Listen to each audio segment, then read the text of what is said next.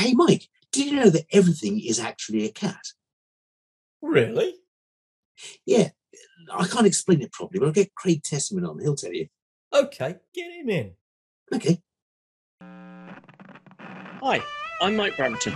And my name is Julian Ho. Welcome to Veterinary Ramblings. We interrupt the show for an important announcement. Hi there, dedicated listeners. We just wanted to take a little time outside of the show as we've got something very exciting to share with you. We have exclusive Veterinary Ramblings merchandise available now, including t shirts, mugs, posters, and prints. Now, personally, I think my favourite is our t shirt with a hilarious diagram of cat anatomy, Yeah. which has been revised to include their sandpaper tongue and treat detecting ears. and essential for all veterinary students. If you would like to show your support for the show, head over to veterinaryramblings.com and select either the merch button for a one off purchase through our Teemill store or select Become a Patron. I'm sure you'll be absolutely chuffed to know that everything in our Teemill store is fully sustainable, carbon neutral, and shipped in plastic-free packaging. By making a one-off purchase, you will help us to plant more trees, save water, and reduce carbon emissions. If you want to further support us, become a Patreon and receive items you cannot get through one off purchasing, a shout out on the show, and exclusive Veterinary Ramblings content. Every single purchase made will really help us keep on interviewing amazing guests.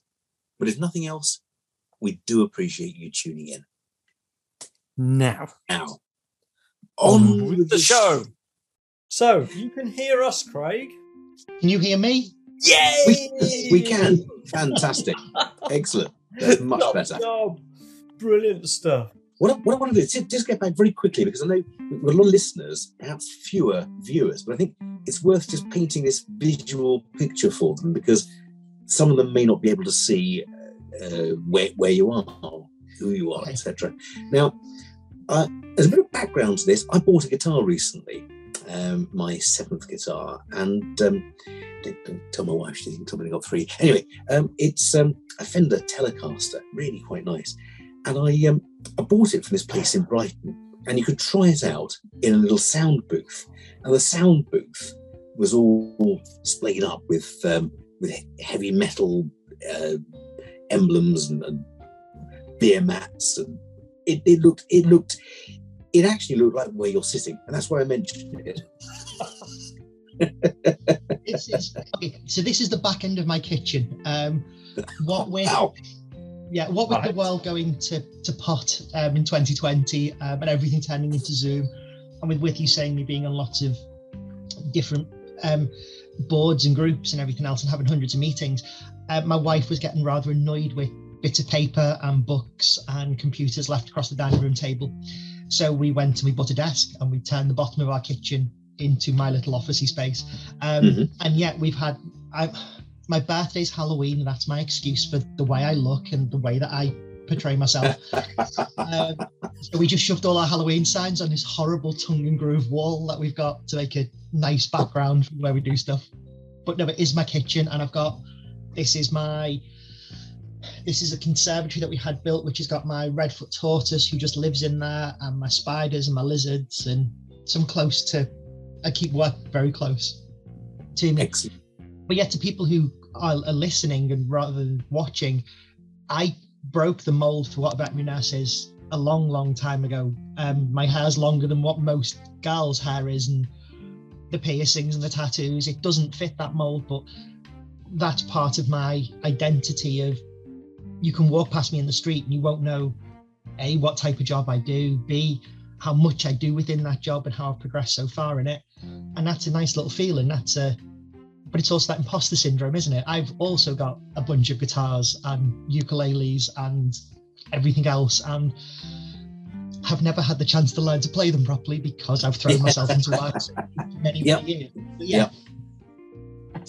That's incredible. Brilliant stuff. So, d- did you deliberately go out? I mean, you're sort of talking here as if you you live your life incognito, as sort of a, a Batman style character. And I, I use Batman as an analogy because bats are a special special animal in their own right, aren't they? You know, but uh, was that a deliberate thing? It wasn't really. I I, I grew up um, with very very cool parents who listened to to rock music and metal, and I was brought up on ACDC, Metallica, and everything else that goes along with it. Um, and I was allowed to grow into that persona and grow my hair and get the tattoos and be different and alternative. And I held back quite stringently um, when I started. So I started in practice in 99 when I was 17. I had the long hair, but I could tie that up and it didn't really offend anybody. Right. Started to get tattooed, um, kept everything under clothes so that nobody could see it. Yep. And then when I was 25, 26, and I'd, I don't think I'd had an interview for my last job, and my skill set and everything I did shined more than what I did. I was then able to progress, um, to kind of express myself a little bit more on who I Mhm. was. And I like this is me and this is who I am, and I don't want to fit into kind of the the molds of other things. But I think it also helps that if somebody from the outside is looking into to veterinary or veterinary nursing, yeah, that mold was smashed by me, and maybe they can see themselves in that position and see themselves doing it. So I'll use It it, as makes positive. it, it makes it more inclusive, doesn't it? Yeah. Hmm. Um, but I've, I have always said if my hair starts to thin or starts to fall out, it's going to go. But That was exactly the decision I made, Craig. I've Yeah. I've I've thought long and hard about this, and I'm going to go for a comb over. I'm going to cover it. I'm going to co- Oh, start yeah. at the beard and go over. I'm, I'm going to I'm going to cover it. If if I start losing my hair, I'm going to just cover it over. I, I can't face the idea. I of think that would look good on you, Ike. Actually, yeah. Yeah, yeah. I, Yeah. I can't face being bald like him. I um I hit I hit the dreaded forty this year, so hopefully the hair's not going anywhere at the moment. yeah, they all say that. It's So what- 43 and you, you go to the hairdresser and you start crying because there's there's more hair on the floor than on your head. Yeah. There we go. So what what was it as a as a 25, 26 year old that you you came to that realization? Was there any particular I started working nights. um, right? I, I, I yeah, um, I applied for a, a job in, a, in an ECC clinic, um, working nights, working out of hours, and working sole charge as a nurse with one of the vet. right. My, I grew as a person and grew as a nurse at that point. Mhm. And I think at that point I thought I can do this if I've got drawings on my skin or or if I haven't. So screw it, I'm going to do it. Yep. Which might be the wrong attitude to have. But it's also you guys know who I am before this, Hmm. but you remember me when you see me because of the way that I look. There is nobody else that walks Yes. around any of the events that look like me. True. This is true. This is true. And we do, rightly or wrongly, I mean, com- completely um, subconsciously make some sort of value judgment. Yeah. Now, I'm not saying whether it's a good value judgment or a bad value judgment, but you know, however we look at someone, make an instant value judgment on them. Uh, Mm. you you are valued highly and well prized. But I, I only mention that because the first job I had, after about three weeks, uh, I was due to see my first ever parrot as a qualified vet. And I peeked out to see what, what sort of people had brought this parrot in.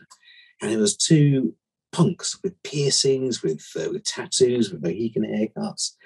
And my my upbringing had never brought me into association with with punks like that. I'd only ever seen uh, the caricatures of them on uh, on television programs, comedy shows, and things. So I made a judgment and thought, well, okay, I'm, I'm dealing with people probably who are, you know, maybe aggressive, maybe uh, not not intellectual. You know, I, I made a really quite brazen judgment just by the looks and, what societal um, memes had told me.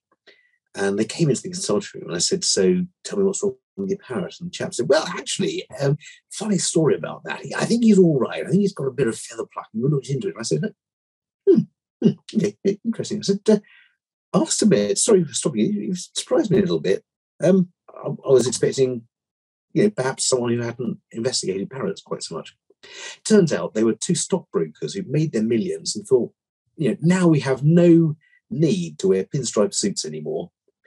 Uh, we're just going to dress as we want, and they loved the music and, and they followed their their whim. Um, and it was lovely, and it really opened my eyes to the fact that actually we, can be more self-expressive. Sadly, without any hair, uh, I, I rather lost the um, the ability to do it. Other than, I've got a hair. other than I've got a hair. weeks, Mike's got a hair behind him, a little wickerwork one. Oh yeah, yeah. It's not real, is it? Okay. But we do we do judge, don't we? We do uh, judge a book by its cover. To use that Of course. And I, think brief.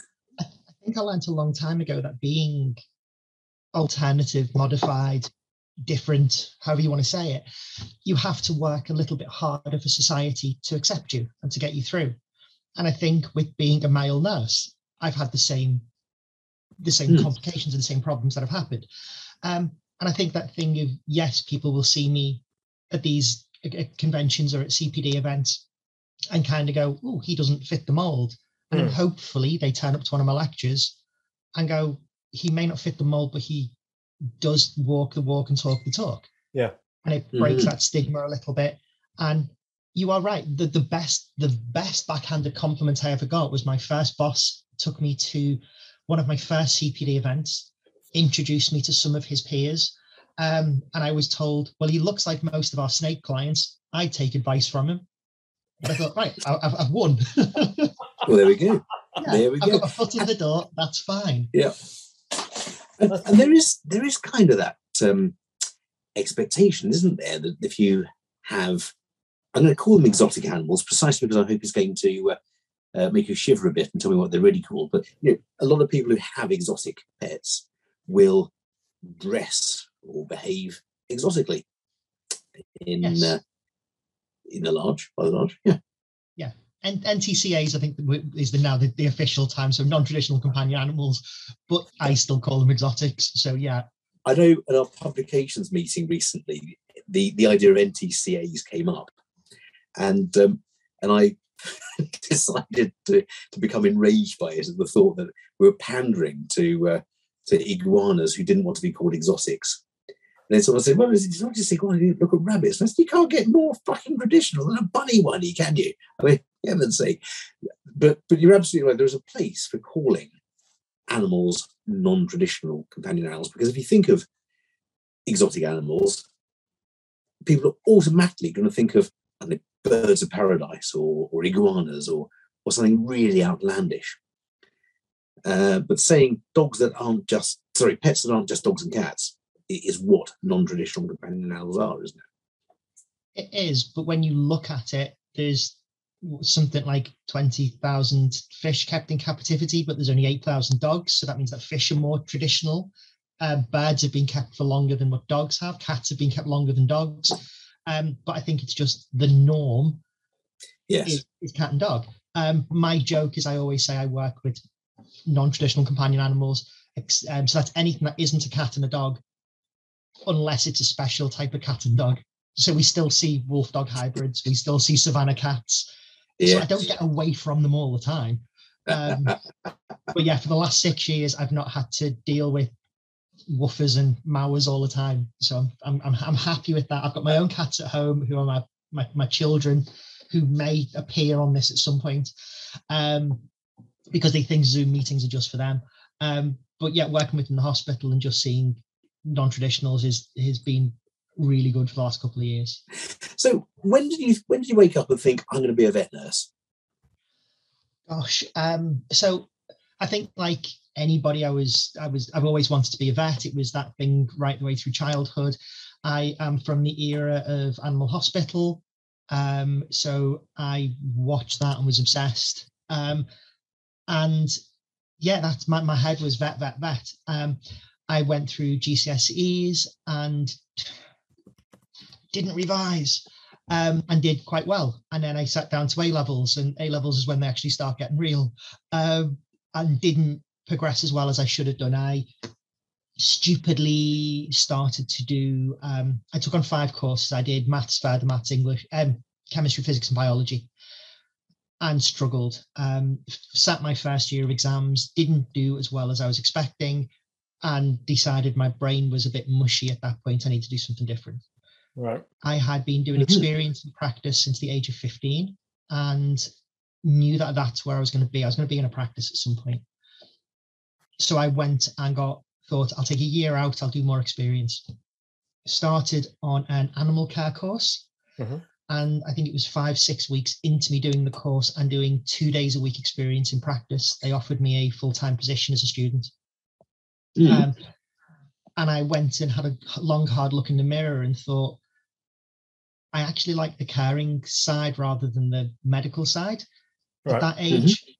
And I thought, yeah, let's go for it. Um, so I did, um, and then did a couple of years as a student, a couple of years as a pre-veterinary nurse, then did my veterinary nursing course, and had my struggles with the exams. I've never been an examy person, um, but managed to scrape through. So anybody who's listening who's failed exams, I can do it. You can do it. It's it, it it's awful, but it's just a it's a way to get through.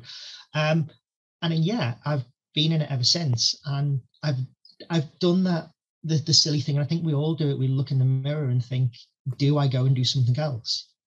I think Mm. when I hit the age of 30, I was like, I've done this forever. Do I go and find another job? And thought, who's going to employ a 30 year old with no experience with any in any other field? So I stuck with it and the ball started moving even quicker at that age. I think I really started to progress further and started doing things when I was in my 30s. So that was the lecturing and the becoming a clinical coach and now being on council and sitting on boards and doing things like that. And I've got very, very good friends who are very, very good vets and very good peers who pushed me into these positions and pushed me in through those doors. Um, and I've got a lot of time and a lot of thanks to give to those people um, because they could see my potential before I could. I was going to say, I, I think um, I think for them it's an easy choice to push you because you are immensely capable of these tasks and Yeah. uh, and, and an asset, if I can say that, on, on, on the public media, an asset to, uh, to certainly to the, the committee that, that I'm with you, and I'm sure to all of them, and and uh, hopefully a meteoric rise will continue. You're, uh, you're you're progressing through BVNA, British Veterinary Nursing Association. so yeah, um, a couple of um, past presidents um, had dinner with me and had strong words with me um, about joining council. Um, I thought, what's the worst that can happen? I'll throw my name in the hat and see what happens. And I got on. The, the Joe Public voted me on. It was wow, okay. Um, so I stayed on council for a year, and then on my second year, I joined. Um, I moved into the um, honorary treasury seat. Mhm. There's going to be some shifting around come October, and I'm hoping to move into the HonSec role at that point. Um, and then yeah, I've got I've got my own ideals and where I would like to be. I don't want to be a, a flash in the pan. I don't want to stay on council for four years and then disappear and never be around again. Mhm. I'd like to stay on for the. I'd like to do two or potentially move into a third term. A term is three years. Um, and during that time, they are very interested and they are giving me the confidence to do it. And the more I talk about it, the more it becomes real. They would like me to take a JVP position and then move into a president's role. Mhm. Um, and yeah, I think that's going to be my future. Um, there's lots of things that we're doing currently with um, BVNA, um, and I'd like to see it come to fruition. I'd like to. I've been here when those those initial papers have been written and we've started to move things through. So, for instance, protecting the title is something that we're really passionate about at the moment. But that's not going to happen overnight. That's going to take four, five, six years to happen. And I'd like to still be on council when it happens. I don't want my name to just be on a piece of paper when I've Mhm. left. Um, so that's one of my my reasons for staying on board for so long. Um, plus, I'd like to do all of the roles. I'd like to. I've I've done main council. I'm now an officer. I'd like to try the HonSec um, the HonSec position and see what the different roles entail before I stepped into that major role of the Right. president. So how how do you Mhm. perceive how do you perceive the profession right now? What sort of state is the profession in now? it's a bit of an odd one. Um, personally, I think that we're, we we've been a lot of financial things have been thrown around in the press and by some of the corporate groups, and I think that's caused a bit of eruption between some of the other corporates that are involved in it. Um, I agree completely that nurses should be paid well for what they do.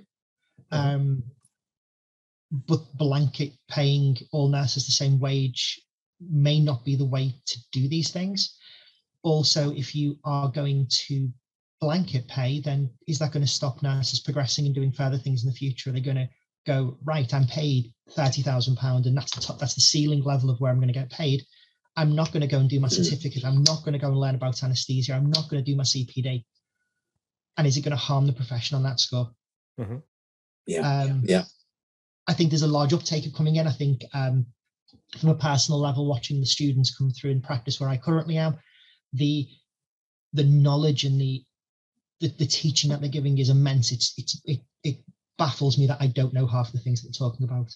Um, but that's one of the reasons why I stayed on as a coach was that they can teach me so I can still know the the, the current levels of what's happening. Um, I think we're in a we're in a, still in a bit of a bubble with locums. Um, I think the locum bubble's got to burst at some point, and hopefully with salaries increasing and salaries being better paid, people will move away from locum agencies and they will start moving into practice full time. So it makes it a little bit more coherent on the care that's coming and the, the staff that's working through. What, Um, what do you mean when you say the locum bubble? What what exactly are you referring to there, Craig? a lot of nurses who are my age and slightly younger left general practice to become locums because financially it's but they were seeing it as better for them.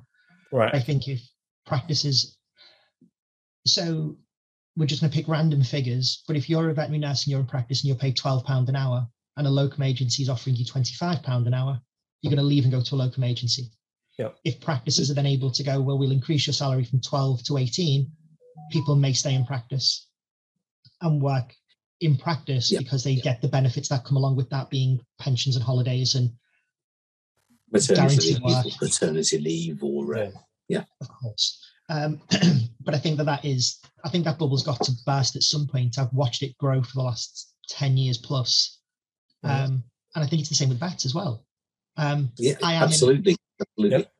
yeah, I am in a position where I work in a large hospital. So there's over 100 members of staff, including lay staff and reception staff, veterinary nurses, and, and vets. Um, and we are lucky that we don't bring in many locums, but I think currently we have about three or 4 who are in with us. Um, and it would be nice if we could turn those people into full time staff. Yeah. Yeah.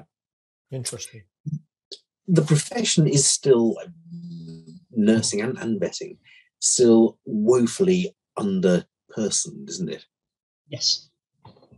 But I don't know how we'd be able to fix or change this. The hopefully with the the new vet schools that have come out, we'll have an in- influx of new vets that are coming onto the scene very soon. Um, a lot of practices, I believe, are not training nurses anymore. Um, so the- luckily, we've now got the university routes that they can go through, so we can get them into practice. Um, I was a work-based training; I was more practical.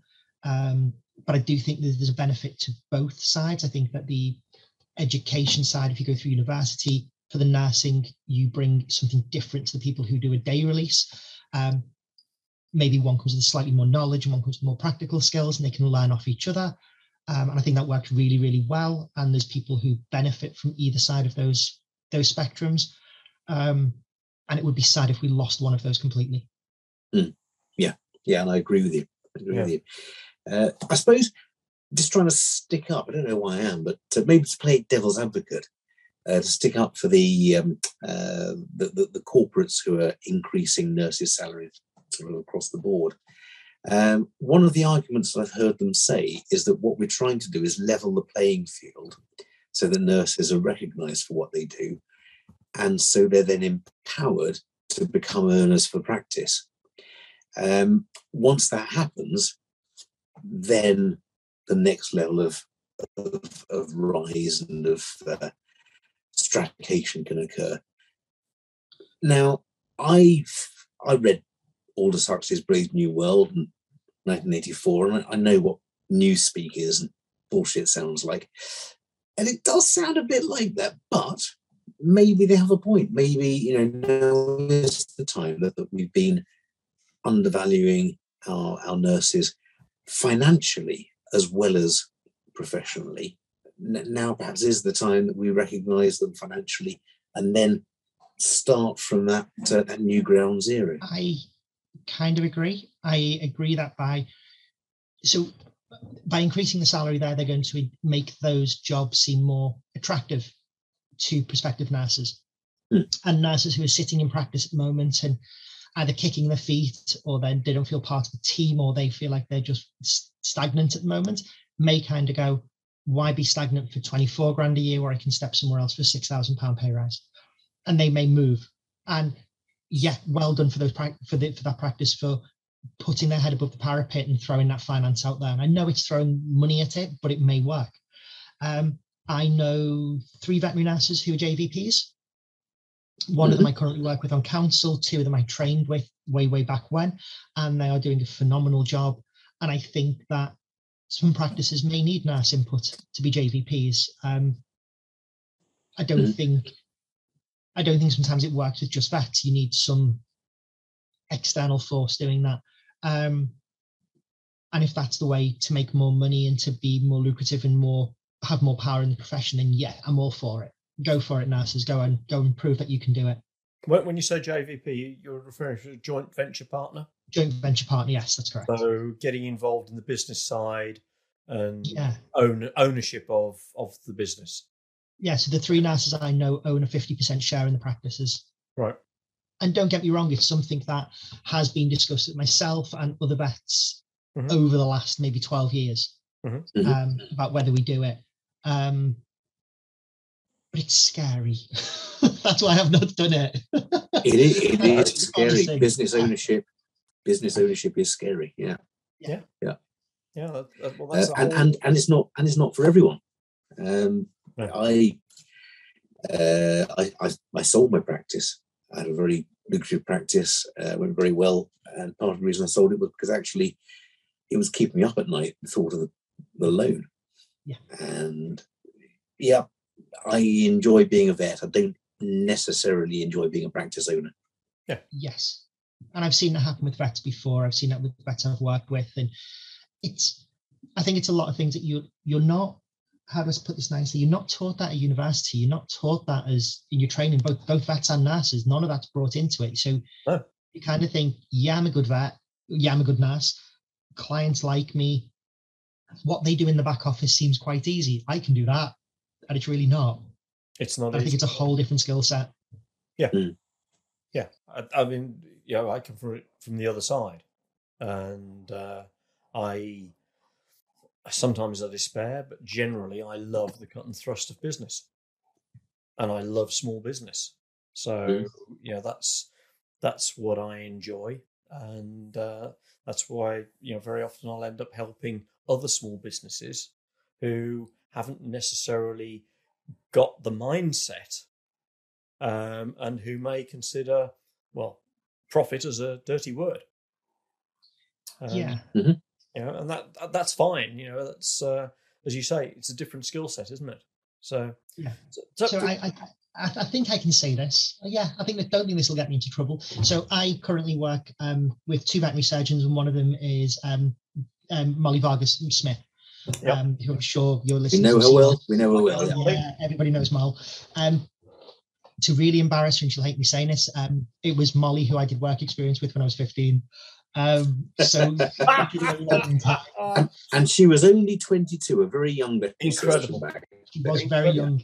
Um, so the, the problem that we have potentially with our day-to-day work life is that neither of us can say no to anybody. So if somebody, if some, our attitude is that if somebody is willing to pick the telephone up to ring a practice to say, I'm worried about X, Y, and Z, we will say, yeah, bring it down. Mm. Yeah. Yeah. Which means that we will triple book ourselves quite quickly. And we don't, we work hard, we don't work smart. Yeah. Which will be a bad thing if me and Mal ever took a practice. We need somebody to kind of rein us in quite a lot.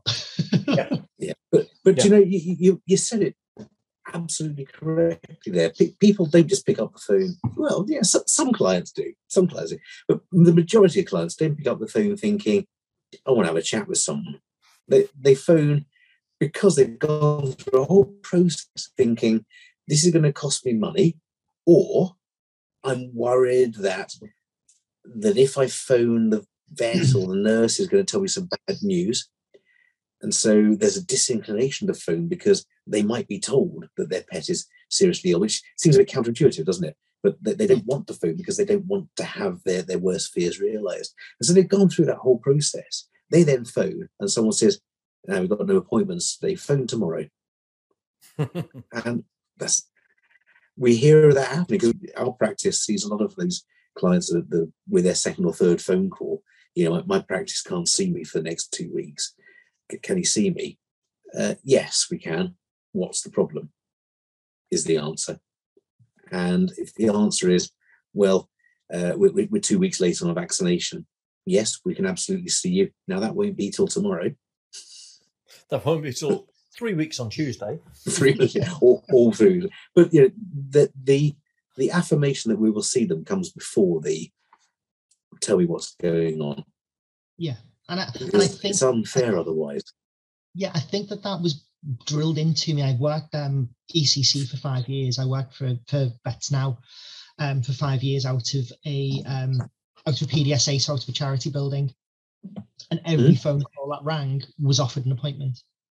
And I don't see the difference of it being two o'clock in the morning and you being worried, or two o'clock in the afternoon and you being worried. You're still the client is still worried. The client still wants to come in. Hmm. Um, everybody had their, their their their issues with with lockdown and the way that practices had to run and we had to like, change things it worked really well for our department because i would go out and i would get the animal from the car and i would bring it back into the practice and as i was bringing it back in molly would leave with the client with the patient she's just seen and we just have a kind of revolving door of patients moving through which meant that we double booked ourselves every single day but we just revolved it through and it also meant that the clients got to meet all of the team. They got to meet me to say hello and give me a brief history. They then got to meet the vet at the end of it, who give them a detailed explanation and how's your medication, Hmm. and we'll see you in two weeks. Um, so I think that gelled a lot of our clients in with us as well, which was great.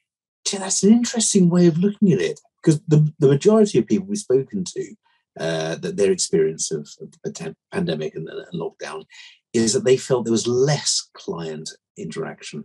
And I think the way they handled it was the, the nurse would come and collect the pet and then take it back with, with at best a written note. Yeah. At, at worst, a Chinese whisper. Um, we, the way we did it was very similar to you, that, that there'd always be a vet then come out to talk to the owner directly because I, I think that way, as you say, they're seeing more of the team. They're they're getting um, more, bang for their buck. I think if they're paying a consultation fee, that they should see the vet at some aspect during that. Okay, there would be the days, there, do I dare say this? There would be the days it was raining quite heavy and the vet would call them and I would just get wet. Um, but but that's part of, yeah. And, and that hair takes a long time to dry. it does, it does. I would also take my own umbrella to work, so I was okay. I, when it rained, I was always the person sent out to talk to the client for exactly that reason. What? Little, is little wipe with a full time? Kleenex, and that's me done. Yeah. All right. Okay. In Where- fact, where- but, but most most of the water was retained in my eyebrows. So uh, but, but what we were saying before about potentially setting up a practice, if I was to set up a practice, if I could have an ideal practice, there would be a very small treadmill that came on both sides of the door, and you could fit an animal box on there. You put a post-it note on top with what the ailment was. You put it on and pressed a button into the practice, it and we sent it back out with medication, and they paid a bill. No client interactions. That's what I want. it's, it's the old saying: the job would be great if it wasn't for the owners. Yeah, come on, we, we do it in supermarkets now. We all go to the self checkout so that we don't have to interact with humans. Can't veterinary medicine be the same? We do. Al- Although again, again, I feel guilty of self-deprecation as, as you were earlier because I, I know that a vast proportion of your job is interacting with clients to tell them about husbandry because you, you believe very Yeah. strongly Yeah. in, uh, in in in good welfare, which is I think even more important for NTCAs for exotics than for, for dogs and cats because most people have a good idea about dogs Yeah. and cats. And I think what happens is that people go to the any of us now could walk into a into a store an, an exotic specialist store and buy a bearded dragon or a leopard gecko or in extreme circumstances an iguana. And they will say this is the setup you need. Thank you for the thousand pound. We'll see you to buy some crickets. Mm. and it's only six to eight months later when they walk into practice that we tell them that that's all wrong. And you need a bigger enclosure and your lights are wrong and your feeding is wrong and your substrate's wrong and the stores are there to make the money off these products I understand why they're selling them. And that is probably the biggest issue and kind of the biggest kind of headbutting thing that we have with clients is, well, I've done that for so long. Why are you telling me that's wrong? Well, aspen's bad for your snake. You've seen that it grows mushrooms. That's why you've got respiratory infection. You've got your you've got your bearded dragon on sand. They don't live on sand. They're eating it. It's now got compactation. We need to operate on it. It's at the wrong temperature. It's at X. It's at Y. Um, So yeah, it's it's been something that for potentially probably about 20 years, I've been the person that's gone in and spoken to them about the husbandry. And don't get me wrong, I don't know everything about everything. And occasionally I'll use Dr. Google to find a care sheet for the client. Um, but it's, yeah, actually, the care and the, the, the well-being of those patients is a huge part of my job. Is that one of your big frustrations? Yeah, it's the biggest frustration with, with, with exotic pets. Mhm. Um, but there's a lot of things that are frustrating, but frustration doesn't mean that I won't do it. Right. I Yeah. don't think, personally, I don't think that birds should be kept in single groups and should be kept in small cages. They should be have as much space as they can possibly have. I'm not going to stop seeing that single budgie that this that a client's got that lives in a cage and has done for 10 years. I don't think primates should be kept as pets. Mhm. But people will keep them and they will continue keeping them even when the laws change. It doesn't stop me wanting to treat them. Um, Yeah. yeah, that's it's Because if you don't treat them, who's going to? Exactly. Hmm. And you don't really get those problems with cats and dogs because you keep your cat indoors and you feed it or you let it out to go into the garden to do its business. And with a dog, you take it for a walk twice a day. You can't really go wrong. We, we sadly see a lot of people going very, very wrong. But but but I get your point that, that there is a better level of general education about dogs and cats than there is about the exotics. And and we mentioned rabbits, you know, a very traditional companion animal. Uh, and, and how often they're still kept in a in a two foot by three foot hutch, year in, year out. Yeah, I think that's getting better. I think RWAF Hmm. um, have, have pushed it quite hard for the hutches, not enough. Um, I think a lot of the stores are no longer selling them as primary enclosures; they're selling them as a as a bedroom space.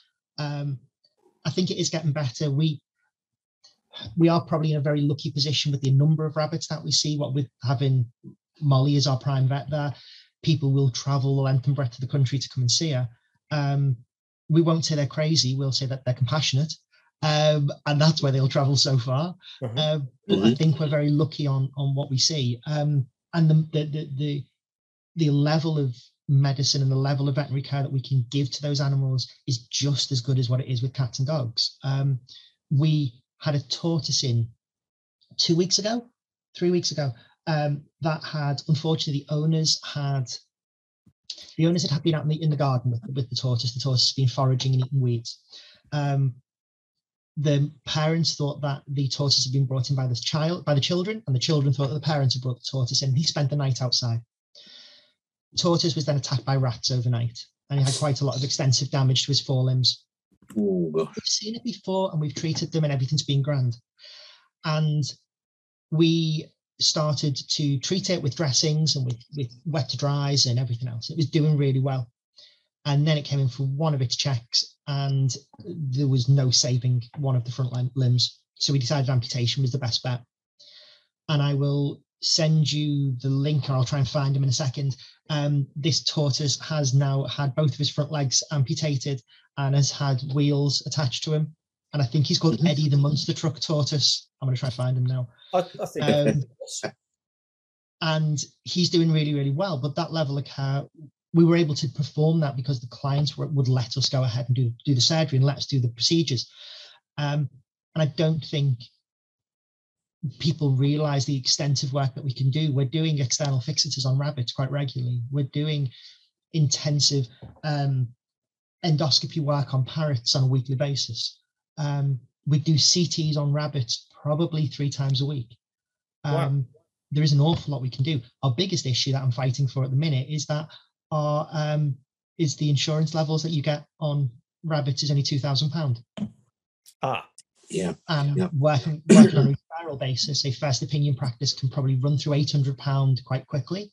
Then a referral, consultation, CT surgery, and the insurance is gone. And then it's Mhm. how committed the clients are to care after that. Um, but we, our clients do that, and our clients let us go ahead and do this. Um, yeah, I think if you search for Eddie Monster Truck Tortoise on Instagram, I think you'll find him. Um, but I'll send you a link if you want to put it on the Yeah, yeah, brilliant. things. Um, but yeah, that's our little success story that we've had in the last couple of weeks. That's gone completely viral online. hmm Is it ethical to attach wheels to your tortoise? It's either that or it's going to scratch the front of its shell every time it walks. it's the same question is it ethical to put prosthetics? Yeah. Um, they do really well. He, the, we've spoken to the owners in depth, and they knew the, the care that was going to be needed. And you could see the tortoise trying to learn if it pushed up too high on its back legs, it'd face plant the floor, and how far it can lift itself up to do it. And he's learned quite quickly, and he's he's zooming around the garden. Yeah, I have to say the reflection on that, it? um, what, yeah, one one of my one of my clients has uh, has a, a, a tortoise with a, with a, an artificial wheel placed by uh, a local vet, doing really well, amazingly well, and from every uh, welfare inspection I've given it, it seems fine. You know, as, as far as you can tell, there there are no signs of, of ill thrift, no signs of uh, of, of un, unhappiness or pain. Uh, difficult to tell in any animal. Difficult to tell tortoises, but actually Hang, hang on, hang on, hang on. more difficult What- than in a what- dog or a cat. What's that hair? You want a turbocharger if you're going to race a tortoise with wheels. My hair's not very happy about this. Sure, we He's can a arrange nitrous afterburner. Yeah, he needs an afterburner or a turbo or something like that. I don't know. I think I think the only problems that they're going to have in the future with it is he is going to need to have his tires changed quite regularly. and then, and then, of course, you worry about the ecological damage because the um, uh, the, the, the the microplastics in the tire. Yeah, Yeah. Yeah. I'm wondering what ratio width and, and depth of tyre he's got on these things. Well, it depends where you're off-roading it. Well, absolutely. They they are off road tires. So um, Sergio Salvetti went out and bought um, every type of car construction kit that he could possibly find in a local toy, toy store. So we have boxes of Lego and Meccano and everything else in the practice. Um, so he could build the best functioning stability to this. But there was no temptation to build a little Sopwith camel model on the top just for good measure. You got the kit, loved- you may as well use it. Yeah, I would have loved for him to put kind of more Lego underneath, and we could have put wings and a power suit over the top, but he wasn't into it. Ah, well, no, well, you, you did your best, Craig. You We did, we your tried. best. Yeah, I, th- I think yeah. And in any race, I think my, my, my hair here would uh, would object if it had got aerodynamic spoilers and wings and things like that on it. The purists, aren't they? Here, really. Yeah, yeah, very much so. Yeah, very yeah. very much so. No, I don't know. Have you come across that section in Veterinary Ramblings that we call sixty second CPD, Craig?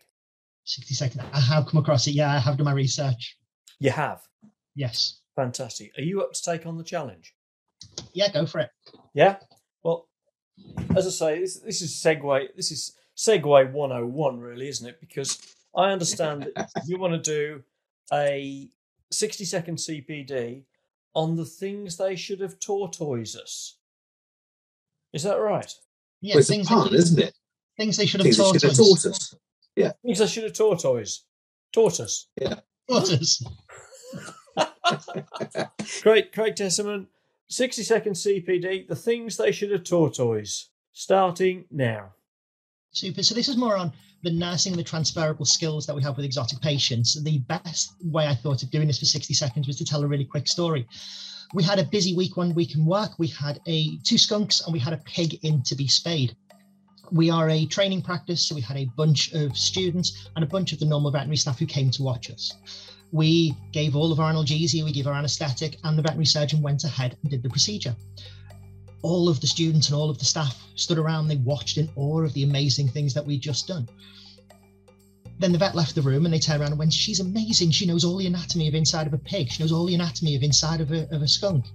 No, as soon as we'd done, as soon as the drape was placed and the animal was asleep, it was a cat. So the transferable skills on this is why are we scared of doing things? If we can do it on a cat and a dog, we can do it on other species. As soon as you understand the small little changes that they've got, we can do these things. So why do we not do it and why do we get scared? The way I look at things is everything is a cat. 60 seconds. Hey! what a what a take home message. Everything is a cat. Everything's a We're cat. told at, we're told at vet school cats are not small dogs, but actually, if you turn it the other way around and say everything is a cat, that makes perfect sense. It's just it's just when like you that. yeah, if you if you know the little silly strange change that these things have got, if you know that a bird has air sacs rather than just lungs, if you know how to analgesize this patient to, and to anesthetize it when it's asleep and it's in front of you, my job, as simple as it sounds, is to make sure that it's got a heart rate, that it's that it's breathing, and that it's comfortable during the procedure. And I think that having that attitude that I have of that everything you're monitoring the same thing that work through. You can give me something for the very first time and yes it's a scary thing to so we had a wallaby brought in that needed an anesthetic. I've never done a wallaby anesthetic before. But we did our reading we found out what to do and i treated it just like i would every other animal and it woke up and went home and that's my job done. I Yeah. know i'm really making it basic but Hmm. that's the way i look at exotics. So I've, I've kept tarantulas as a hobbyist for about 20 years um, Wow. and we've had everything from um, your your small jumping spiders to your Goliath bird eaters to your um, my wife ran a invertebrate zoo, so we had um, wandering spiders and we've had black widows in the house and things like that. The best way to describe them is they're just goldfish. You create an environment for them, you feed them, you keep them happy. I've never handled them, I've never been bitten by them. Um, knowing the slight changes and nuances that they've got, that certain species like such as red knees will flick hair at you, at you as a defense mechanism, which can be very irritant. Um, so you don't get flicked by them. To know that um, king baboons are quite aggressive and they'll stridulate, so they'll actually go up on their back legs and hiss at you um, when they're angry, and they will give a quite a nasty bite. Um, to know that Avicularia species are quite friendly and they'll climb on you if you give them the opportunity and you try not to. Um, so yeah, I've kept them for a long time. Um, I'm actually lecturing on tarantula care at um, BVZS in November, which is a scary thing, which I didn't think I'd be talking about. Wow. Um, especially when we've got one of the vets who are on their council who is their invertebrate kind of expert, let's say. Um, so I have to be very careful on what I say, or maybe reference some of his work. Probably not. Probably not. Have you considered that they might be thinking, hang on, Craig Tessyman is lecturing. I need to go and learn something. When he Yeah. was a student, when he was a student, I taught him most of the stuff that he knows about spiders. So yeah. So Well, there we go. that's Yeah. it. Yeah, and it's interesting you say that they're goldfish. Um, we we have those pets as things to look at, primarily, I guess, rather than interact with. And part of that is making the habitat as beautiful as possible. Yes, You don't want to have a goldfish in a bland bowl. You want to have a goldfish in a tank that, that that looks like it's a normal environment for a goldfish because that's more interesting. you want it to be living art. You want it to be Yes. moves and, and and changes and um terrarium care and of the, the tarantulas and stuff has changed over the years where it's now all about live plants and bi- um, biosystems where you you you you dig the substrate in certain levels and you have little things that eat away at the, the spider droppings and things um it's all changed a lot from when it was me with cocoa fiber and, and a hide And, Um, and you and you need fungi for that. you do You've got to have the right fungi to digest tarantula poo. i think i think mike's left now he doesn't he's I'm waiting for him to do his fungi joke. I've been I've been championing on the bit to say that, haven't I? Yeah, probably. There's not much room for jokes here, though. No. Oh dear. Why do I do this? It's just that I, I've recognised in the past that, that uh, Craig and I can do a few puns at a meeting, Yeah. yes and But usually, it went straight over people's heads. yes, usually we say a few, and no one has noticed that anything has happened. Yeah, I can imagine. I can imagine. Hmm. Yeah. I I think that uh, that CPD that Craig gave us is is worthy of a certificate. Absolutely forgot about that. It just so happens I have a modest example here. Have you? Come on. Have you got? Have you done a CPD certificate? Yeah. Good. Excellent. What have we got? Come on. Here we go. So this says this says certificate of greater understanding of chelonians. It says this certifies that turtles, terrapins, and tortoises are different. Vive la différence. And so here we have. Now this is you talk about um, uh, enrichment of the of the environment of the I vivarium. recognise that. Yeah, these are these are my tortoises, or my Yeah. wife's tortoises, and little vivariums on two layers. There's a you can't see it, but off to one side of the top, there's a little little water bath. There's somewhere for them to Yeah. uh, to, to hide under that shelf. I'm just wondering how Eddie would get on in there because you've got this bridge and a ramp, haven't you? I- Ah, he wonder loved that. Eddie could actually make the turn at the bottom of the ramp. I'm sure he could. I, I would have to fit Sure a handbrake in for him. Yeah. Yeah. Yeah. Carry on. Uh, now he, here's here's one of my tortoises. Unfortunately, it had uh, persistent priapism, and we had to do a penile amputation of him. But uh, uh, never mind, he's fine now. This is a Galapagos giant tortoise. And over the other side, we have a ruffed lemur. Now, I only put a lemur in because they're one of my favourite uh, uh, primates, and you have some lovely pictures of yourself treating lemurs. Yeah. Here's a here's a, a chameleon. Now this is uh, this is a wild chameleon that we found in Gozo? And about thirty years back in Gozo, Gozo near Malta. All right. Yeah. And they're not traditionally Gozitan animals, but about thirty years ago, someone let their wild chameleons loose in Gozo, and they're breeding quite happily. And there's a nice colony that has formed in, in, in one of the areas of Gozo. Uh, and there's a little ground squirrel uh, or chipmunk at the at the bottom of the picture there. Uh, again, a wild one. And those few were to show uh, really that, that actually a lot of the exotic animals, non-traditional companion animals, we want to capture a bit of the wild when we get them. But I think the wild is a lot easier to access than it used to be. And my preference is always to try, if we can, to go and see them in as as wild an environment as possible. It may be, you know, if we have the money, we can go off to to, to, to exotic places and, and see them. Uh, if we haven't got the money, then going to uh, a good zoo that keeps them well and is part of uh, a breeding program, we can see these animals. We haven't got the hassle of looking after them, the worries about paying for veterinary bills, and the, the need for knowledge to, to look after them. And we can see them, if it's a good zoo, in as wild an environment as possible. Right? I always do that. I love going to zoos because I love seeing the, these animals and the environment in which they should live. Yeah, But anyway, that's, I think that, a lot of that's his certificate. got better. Thank you. I think there's a lot of the zoos have got an awful lot better on on how they're doing things and how Mm. how things are, are kept.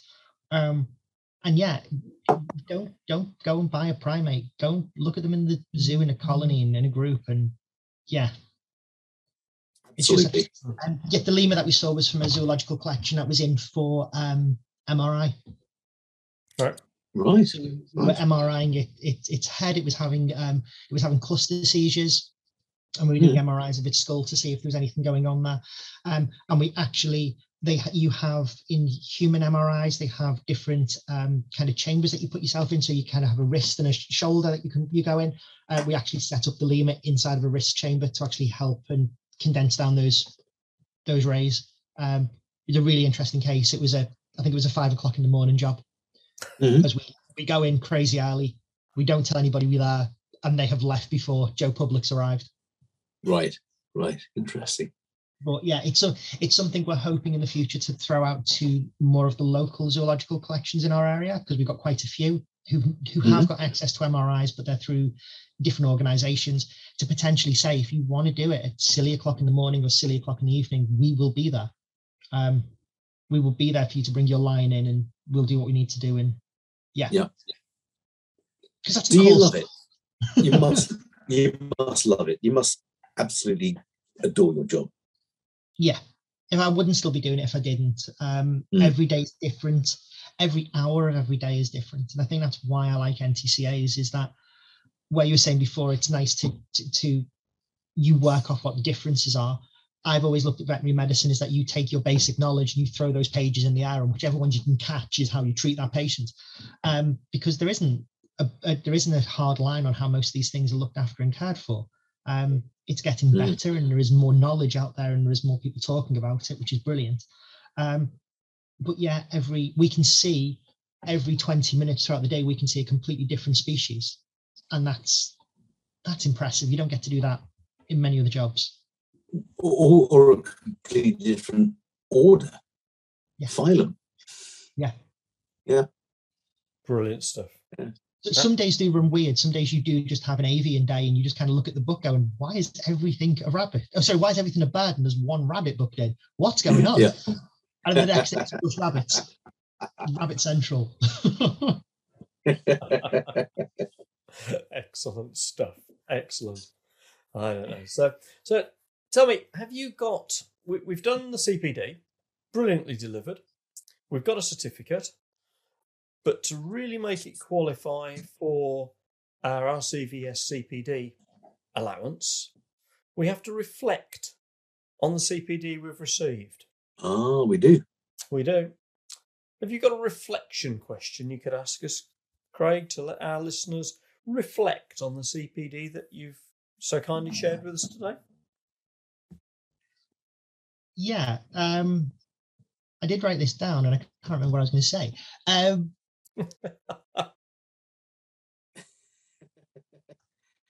Um, hold on. We Yeah, can, we can jog your memory. I found it. It's question three. um,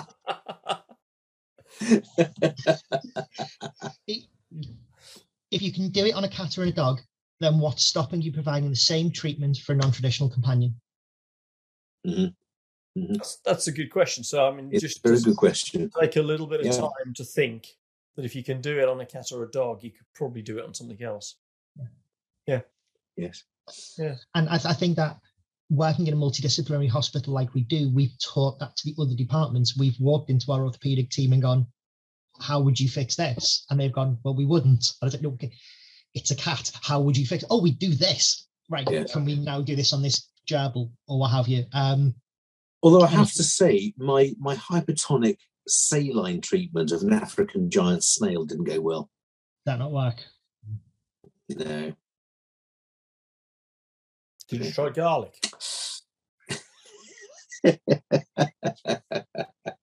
That was the hypertonic saline. no, you- you're absolutely right. And unfortunately, a lot of it comes down to the, the perception of money rather than the Nice. money itself. The gerbils were always classed as, as inexpensive pets, weren't they? And why would why would you send an inexpensive pet off for a CT scan? You send a, uh, inexpensive pet off to uh, to referral surgery for uh, for an ovarian tumor removal. Um, these days, fortunately, insurance is there to some extent. You mentioned the the, the limitations of insurance for, for non-traditional companion animals, uh, but the perception among clients that actually these modalities of treatment are becoming more available is getting out there, isn't it? My only caveat to that question would be you would walk into a store or a breeder to purchase a rabbit, and a rabbit can live for 14 years. Mm. But that six-year-old cat that turned up in your garden chose you as a pet, chose you as an owner. And that Mhm. six-year-old cat might only live for another five years, but you will pay the money for that. Yes. And Yes. they, yeah, you know where I'm going Well, with that. what- one. One, one, Well, of, no, one of our tortoises is a stray. We, we Yeah, got go, it for, about further. eight months of age. Yeah, on, go on. more, Kev. Show more, Craig. What's, where are you going with that? No, you- i- i- if you're if you're willing to purchase a rabbit and you're willing to look after it for the longevity of its life, and if you get 12 years out of it, then taking it into a veterinary practice, it shouldn't be looked at as a it's a child's pet or it's a it's a cheap it's a No. cheap animal. It should be offered. You should always offer first line. You should offer. I hate the word, but you should always offer them gold standard first. And if a CT is what you think is what's needed, then offer a CT. Mhm. That that Yeah. the, the the old scabby cat that's turned up to your garden that the client's going to bring in that they're going to spend 500 quid on a dental on and x-rays and everything else that was something Yeah. that chose that Yeah. person those people didn't go in with the, the, the long kind of the long road of we're going to get a cat Um, Absolutely. I think I think the best thing we can do always is to offer what's Yes. there. It's then it's then up to the owner to say, well, actually, I can't afford that, or ethically, I don't want to do that, or for whatever reason, I don't want to do that. Let's look at other options. And, and then we go through the pragmatic route, don't we, of saying, well, okay, what what is still very, very important is is the welfare, the pain relief, the outcome. Let's see if there's another mix we can get. But I also think that there is nothing wrong with a veterinary practice saying, I'm really sorry, we don't see that animal, we don't have experience with it, and direct somebody in the correct location to go. Yes, yeah, And absolutely. I think and I think that's possibly bigger and braver and more ethical than seeing that animal throwing some Baytril and Metacam at it, hoping it'll stick, yes, yeah. before sending it somewhere else. Hmm. Yeah. Not that there's anything wrong with Baytril and Metacam. It works sometimes. Eh, well, yeah, there, there- there is something with Yeah. beef, isn't there? And it's, uh, it should be a reserved antibiotic. But, Yes. um, but no, you're, you're absolutely right. Um, part of that onus, I think, can now be taken by owners. Yeah. Who can say, I've got um, a sugar glider. Are there any vets there uh, who who have experience in treating them? Or are there any nurses there who have any experience in the husbandry who can advise me? And it's about owners realizing that we're not just there to jab things, but we are actually there to give advice. Hmm. And as you say, sometimes that advice is, you know, I can't help you, but I know someone who can. Yeah. And I think that there there is a website which is going to be coming up soon, which is going to be providing questions and answers for prospective um, animal owners that gives them a certificate to say that they're able to purchase these animals that will direct them into the position of which veterinary practices in that area are able to actually assist in things. That's something I, I believe is in the, the, the works at the minute and BVA are working closely with them at the moment to see if they can help. Um, because I've seen them at some of the um they were at BSAVA this year and, and what have you, and their model seems to work, be working very well for them. And I think if they can push it and they can make it work, then people are walking into stores with some knowledge and with some information beforehand. And if the stores just take it on board, of they've shown me a certificate, they can buy it, they've answered 20 Mhm. questions. That's a bit like going in to purchase some fish, but buying the fish tank and setting it up and acclimatizing it before you actually get the animals. Yeah. Yes, yeah, absolutely. That's, that sounds like Uh, a really positive initiative. Where's that Mm. from, Craig? Uh, it is a website which isn't live at the moment, but it, I think it's no, I can't remember the name of it. Uh, it is going to be live, but if, see if I can find the details, I'll send it across to you. Okay. Uh, As far as I'm aware, it's, isn't it a joint uh, BVA BSAVA venture, or have I? They they're, they're both on board with it. I think BVNA are trying to get on board as well. a couple of other Mhm. pet food manufacturers and stuff are kind of getting on board with it as well. So it's they're trying to get as much and as many names involved with it as possible. As many buy-ins as possible, because that, Yeah. that's the way to market it to the general public, isn't it? And, and they're not asking for anything from these people. It's just, do you think it's a good idea? Can we put your name on it? Let's see if it Yeah. works. Yeah, because as you said earlier, uh, with um, with the iguana purchase, clients don't come to us until they've had the animal for a, lo- a, a long while, and there's a problem. People should be coming to us beforehand and saying, uh, to, to you particularly, you're, you're a non-traditional companion animal practice. I would really, really like a bearded dragon. Can you tell me about it? Can you point me towards some sources of information? Uh, will you be my vet afterwards? You know what? They should be coming to us as the primary source of, of, uh, of good information for Yeah. their intended pet, not just as a I bought this and it's not working. What can I do about it? Yeah, because I think when you when you get a cat and a dog, you're in a veterinary practice within within the first 72 hours for a vaccination or, or a absolutely. quick health check. Yeah. And it doesn't work that way with anything else. No, no. Yeah. Maybe we should get vaccinations going for iguanas. Just just just hypertonic saline. Not allowed to use placebos anymore. oh no! Oh. Outrageous behaviour. Outrageous behaviour. Well, I'm ever so sorry to say this, Craig, but it's come to that sort of time. Oh, We're going to have too to say goodbye. Too We're soon. have to say goodbye at this point in time, I think. And all I'd say is that if you've enjoyed listening to Craig as much as we've enjoyed having Craig on, then drop us a line, get in touch. Don't forget to like, share, and subscribe. It does help. And uh, let us know. Let us know who you want to talk to. Let us know what you want us to talk about. And we'll do our best to fit that in. So, on that note, Craig, I'll, I'll raise I'll raise me, me can of of um, Gerolstolfner Umsmein Rheinbacher Pilsner, bought bought from the supermarket that shall not be named, and I shall say, may your dog go with you. Thank you. Thank you very much for having me on. You're very very May welcome. your dog go with you, or indeed your your NTCA go with you. Yeah, may your NTCA go with you. Cheers. Cheers, guys.